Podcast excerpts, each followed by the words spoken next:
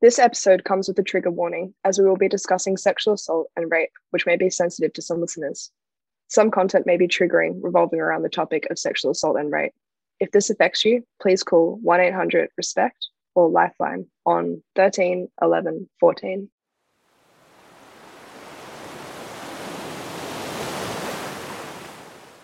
Hi, everyone, and welcome to this episode of Coogee Voice. On today's episode, we're talking with Chanel Contos, the founder of the webpage Teach Us Consent. We discuss rape culture in the eastern suburbs and the need to educate all young people on consent. You're listening to Coogee Voice. And the reason I started it was because this is a big issue. It's an issue that affected me and my friends growing up. It's an issue that clearly affects almost everyone who's growing up in Australia right now.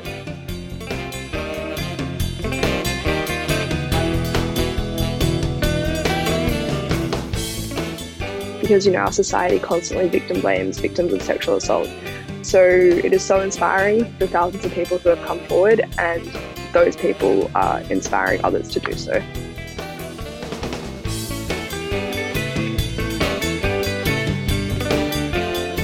We, we all know what sex is from a young age. We all get told what the birds and the bees are. We don't. It's it's obscure. It's a kind of intangible concept, but we know what sex is. We need to know what consent is from that age as well.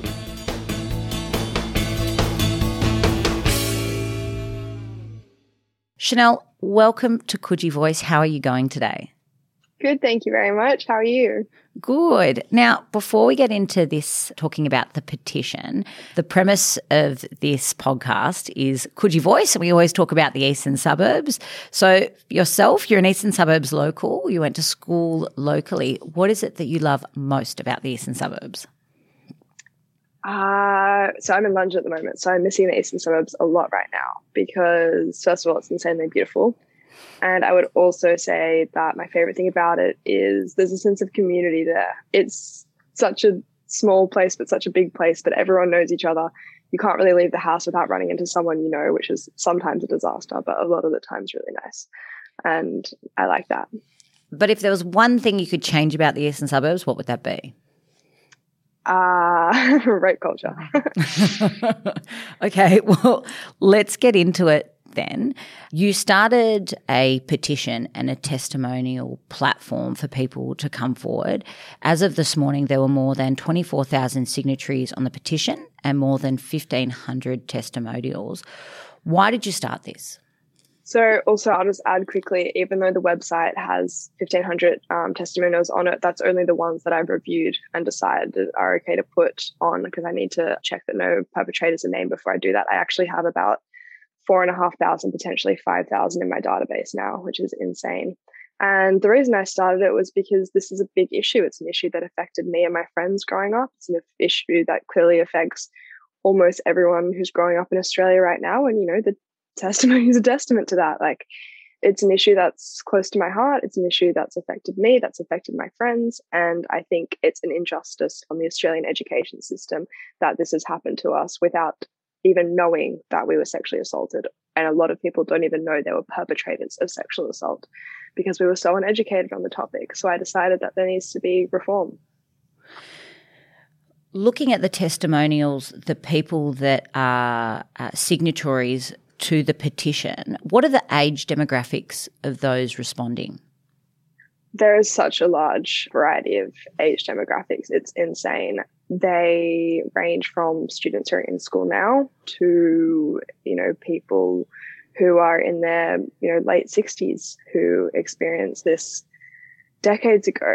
And what was interesting was actually I got some website statistics. So I'm not entirely sure on the actual signatures, but in terms of viewers of the website, it is 50% 25 to 45 year olds.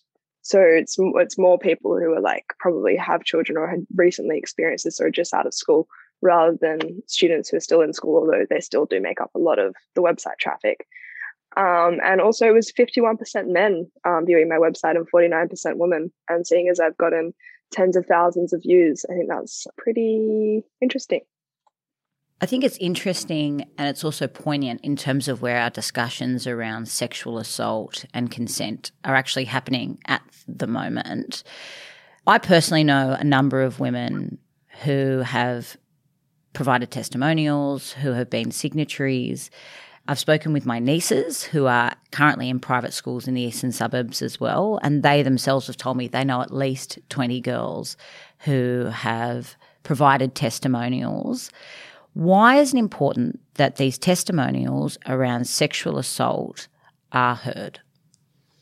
It's important for a few reasons. Something that never really occurred to me because I'm quite open about my sexual assault experience with my friends. But the amount of people who have messaged me and said, Thank you, that is the first time I put it in words. Or like, Thank you, that is the first time I've acknowledged it since it happened.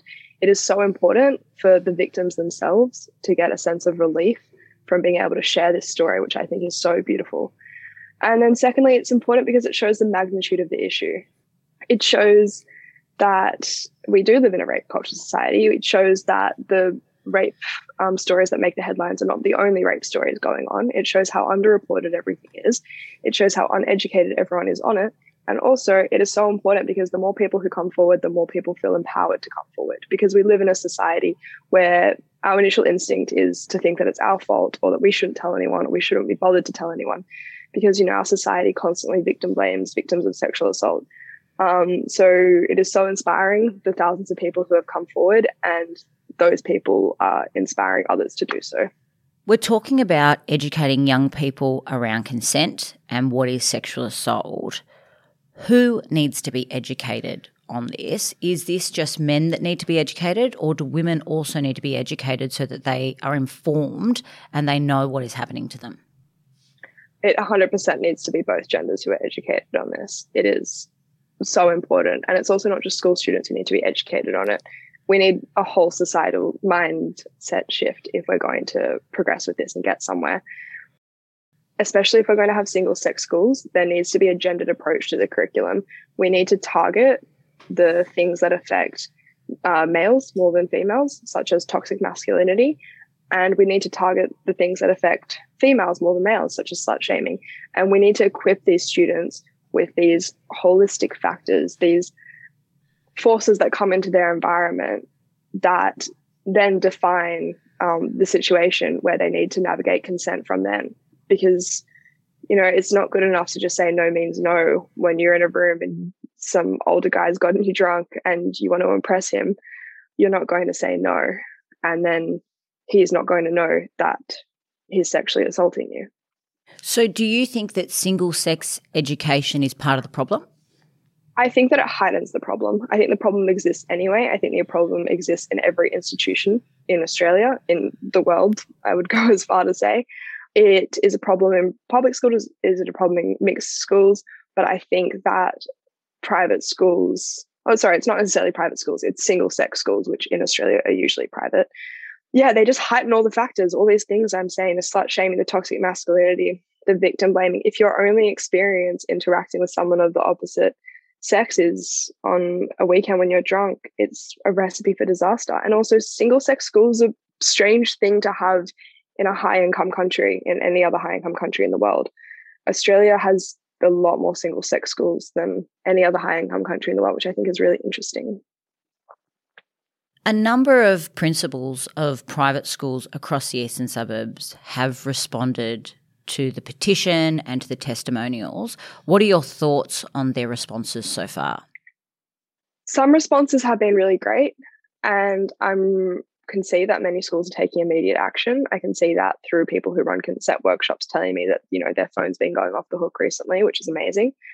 But I think in almost every statement I read of schools, there was hints of victim blaming in the narrative. There was hints of defense in the narrative. There was hints of you know, as in, it was almost as if the schools were protecting their reputation. But the whole point is if you're equating a bad reputation with being some a school that has people who are victims of sexual assault, then you're contributing to rape culture and victim blaming because you're seeing that as a bad thing. It's not a bad thing to have been sexually assaulted. It's a bad thing to sexually assault sorry, obviously it's a bad thing to have been sexually assaulted, but it's not a bad thing for your reputation to be sexually assaulted. It's a bad thing for a person's reputation if they've committed sexual assault.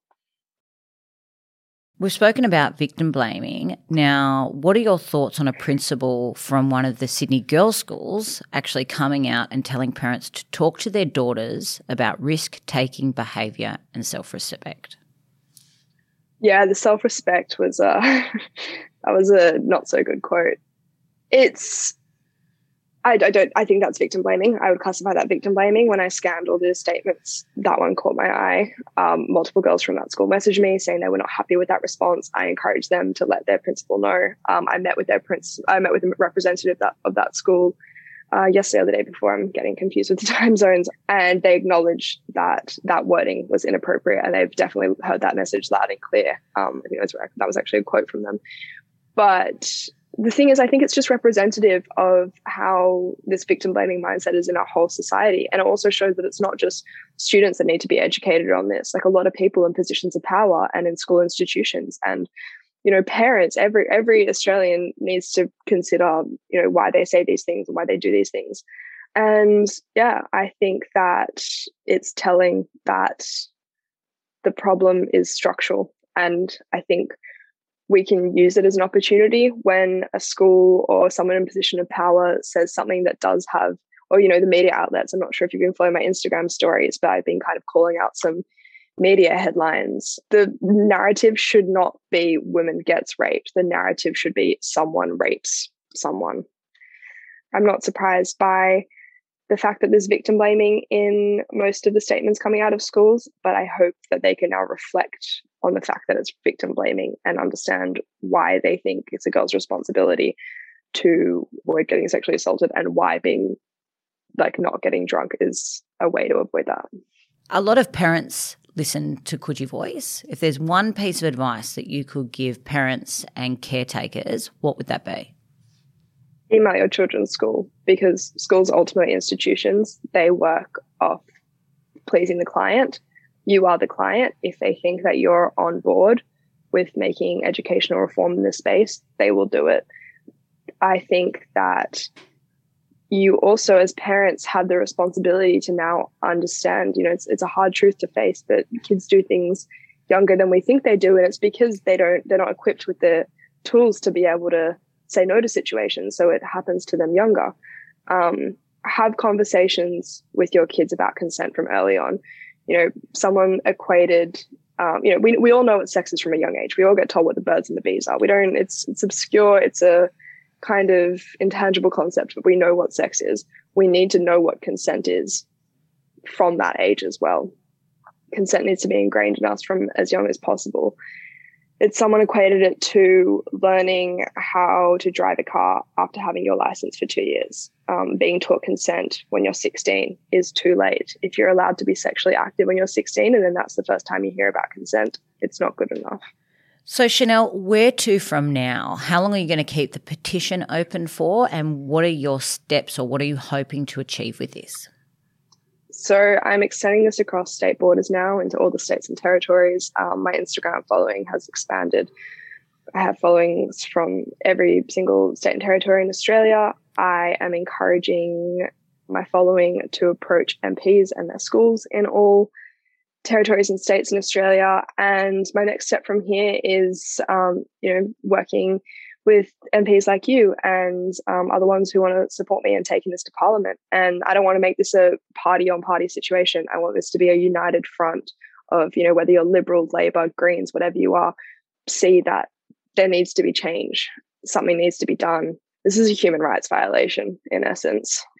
I think it's really funny. Like, you know, I, I study international development at UCL and constantly looking at girls in low income countries and constantly when you go to private school in Sydney's East, you know, you always do fundraisers to empower girls in young countries and you're always doing things to help people on the other side of the world. And it's just, I find it so ironic that the girls right in front of us are not being empowered enough by the system. So, where to next is empowering and educating the future of Australia, shifting mindsets, getting to a stage where it is suddenly more socially acceptable to call out behavior that contributes to sexual assault than it is to allow behavior that contributes to rape culture and sexual assault whether that's you know you, someone gets catcalled and you turn around and tell them to shut up or um, you know your friend catcalls someone and you tell them that that's not okay there'll eventually be a point where people stop catcalling And, you know, that's the foundation of rape culture. And it's only up from there. Chanel, thank you very much for creating this platform for young women and older women to come forward. Before you go, though, there's three questions we ask all of our guests that come onto Coogee Voice. You have to declare the best beach in the eastern suburbs, the best place to get coffee, and where sells the best hamburgers. Oh my gosh. Okay, the best beach in the eastern suburbs. I'm going to say Nielsen's Park. Nielsen's. The best place to get coffee, my local is Dover Deli in Rose Bay. And best hamburger, going to have to go out of the blue. Good call. Very, very popular. if people would like to learn more or submit their own anonymous testimonies, where should they head to? My website is www.teachusconsent.com. And on that website, there's helplines, there's testimonies you can view, there's the petition for you to sign, and there is an anonymous platform where you can submit your story. Chanel, thank you for joining us on Coogee Voice. Thank you so much for having me. I had a great time.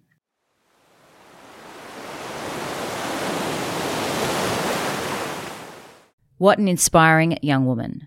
Now, if any of today's topics have caused distress, please contact either 1 800 RESPECT or Lifeline on 13 11 14. You've been listening to Coogee Voice.